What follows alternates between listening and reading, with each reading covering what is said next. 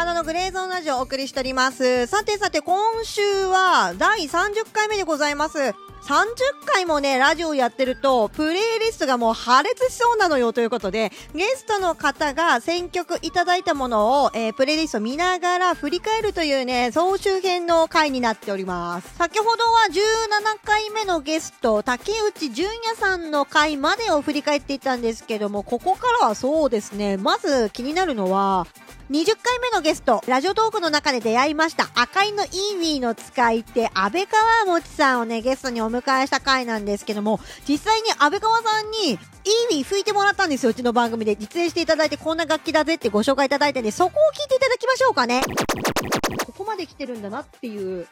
えー、話ですごい感動しまして、今回お話伺いたくゲストに、はいはいはいお呼び、あの、え？させていただきまして、お呼びさせていただきまして、なんか変な日本語でいえとんでもないです。ゲストにお迎えしたいなと思ってまして。はい。で、あありがとうございで皆さんご存知ないかもしれないですけど、ちなみにこんな楽器なんですよね。ということで、ご用意いただいているということで。はい、えっと、一応、あの、ちょっと構えてますけど、じゃあ、ちょっと、音だけでもね、伝わればと思う。はい。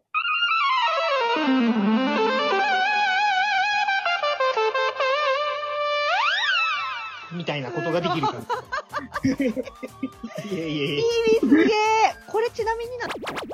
ということで、安倍川持さんにイーウィーを実演していただいたところをね、少しお聞きいただいたんですけども、これほんとすごいですよね。そして何がね、ちょっと惜しかったかっていうと、この時って機材が全て私の方で導入しきれてなかったので、ゲストの方との会の音質が悪いんですよ。なので、その中でのイーウィーの演奏だったので、いや、これ惜しいことしたなーってすごい思っていて、今ね、多少機材の導入によって音が改善されてる部分があるので、この環境下でもう一回ね、イーウィーをね、実演していただけないかなと思って、そしてまた来て面白い音楽話していただけないかなと思っているゲストのお一人でもあります。そんな彼とは実は共通点があり、お互いベース弾きなんですよ。その中で、今回はベースがかっこいいよっていう観点で3曲、5選曲いただいたんですが、そのラインナップが何かと言いますと、まず彼のバイブルとする T スクエアの中でもベースがかっこいい曲、そしてキザイア・ジョーンズの、えー曲とメシオ・パーカーの曲というね、なかなかね、スタジオミュージシャン好みなね、3曲を5選曲いただいたって、そんな感じでございましたね。さて、打って変わってなかなかポップなプレイリストに仕上げてくれたね、この回聞いていただきましょうかね。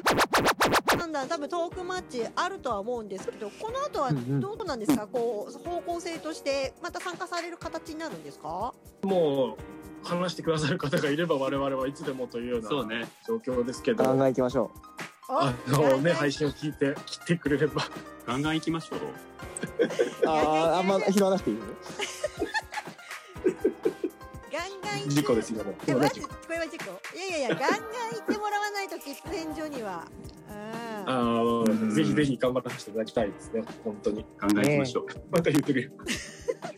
あすいません。すいませんということで、第23回目にゲストに来ていただきました、トークマッチというね、私サービスを実は利用していて、いろんなね、こういう喋り手の方と出会う機会があるんですけど、その中でね、出会った喫煙所の3方とお話しした回でしたね。もう、わちゃついてて大変だったっていうのと、人にちょっとね、別環境で喋っている関係があってね、ちょっとパチパチ言ってる、ここがちょっと気になったりはしてたんですけども、こうやってね、マノのグレーゾーンラジオって少しずつゲストの方に支えられて、音をね、改善していってるって、そういうのもね、垣間見えますね。確かね、21回目のタミニアンがね、ゲストに来ていただいたんですけど、その回から、私のラジオのゲスト回は少し音がね、改善されたかなっていうところと、あとこういう課題が残るっていうね、まあそんな感じでございました。で、曲なんですけども、このね、血縁の横田くんが実はね、そんな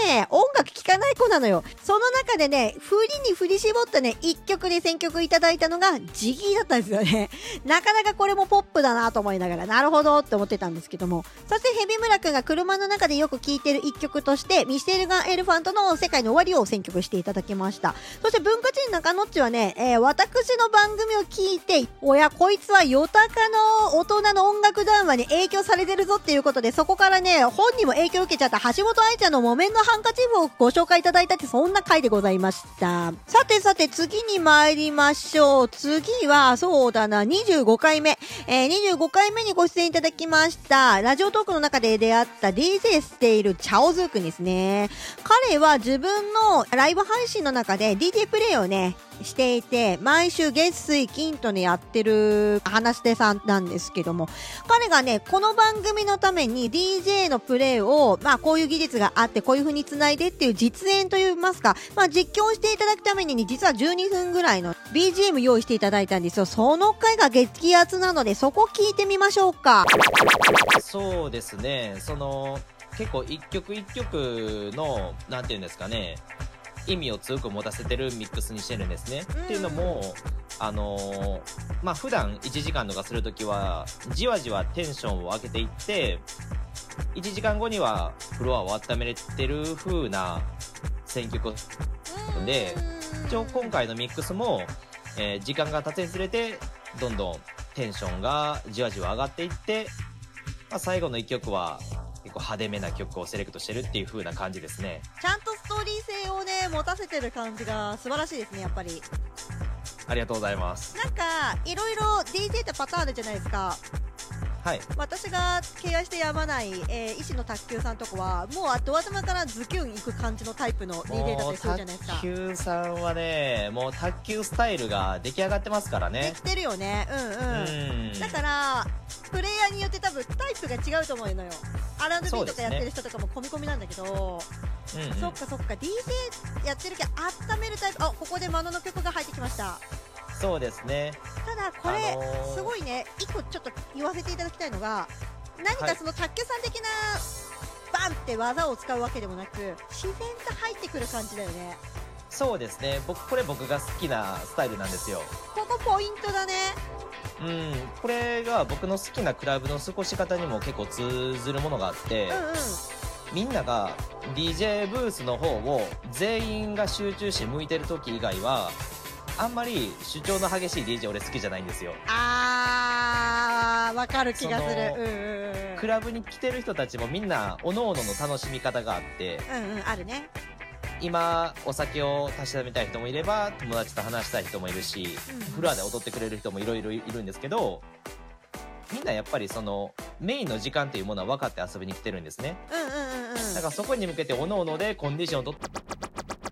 ということで、えー、チャオズーくんとの回お聞きいただいたんですけども、そうなんです。BGM こうやって作っていただいて、で、まあこういう風にやってるんだよってお話をお聞きしたりとか、まあかなりね、まあお互い音楽やってる人間なんで有意義なね、話がね、聞けたり、意見交換ができたりってね、結構有意義な回だったような気がいたしますね。今、お振り返ると。そしてそんな彼がね、選曲してくれた3曲っていうのが、ローザ・ゼレンチのオープン・ミー、そしてブルーノ・ペルナダスの、えーバレー・イン・ザ・オーシャン、そしてハッチの恐竜は俺の祖先っていう、このね、えージャンルは違えどね、なかなかね、バランスの取れた3曲を選曲いただきました。ということでね、音楽つながりでもう一丁紹介しましょうかね。ラジオトークの中で出会いました俳優のレイさんなんですけども、レイさんもまたね、演者としての音楽観点ということでね、音楽のディープな話伺ってますよ。そして本人ね、ゴスペルしてたってことで、そのゴスペルの話が月気圧だったんで、そこを聞いてみましょうかね。それではどうぞ。ソプラノ、ソプラノではなさそうよね。そう私はアルトやっぱそうなんだ。そうはアルトの方が好きだしあるうんと結構メインメロディ多くない？イメージ的に。いやそうでもプラノによう取られますねあ、マジっすか？なんか、あーそうやっぱキー的なもの高いからか。なるほどな。そう下から持ち上げる系の。ラインを歌ってますね、なるほどね。なんかこう、そ曲、これが多分歌、歌っていうものと曲を作るっていうものの差だと思うんですけど、私たちってメインのフレーズがあって、それに対してどう和音をつけるかって感じなので、基本的にはい。上でハモリとしてつけることが多いんですよ。下もまあありますけど、なんで、逆なんですよね、発想が。そうなんや！うわそれははびっくりやわ、うん、なのでソプラノが意外とメインで撮ってるよっていうのはちょっと意外だったかな。私的に。あー。あ面白い。しかもゴスペルってあのジャンル的にはい。ものすごくこのメインのメロディーがはっきりしてるから、そうですね。これをやってるのって多分アルトとかが結構メインで歌ってるのかなって実は思ってたんですね。あー。なるほどね。そういうことなんだ。そうなんですよ。いはあ。歌うまいってことねじゃあいや、ちょっと待って、それあの、それ。それまたちょっと別なんやな。ということでお聞きいただきました。ゲラが2人揃うと、まあ こんなもんっすよ。こんな後もね、ひたすら爆笑してましたね、2人で。で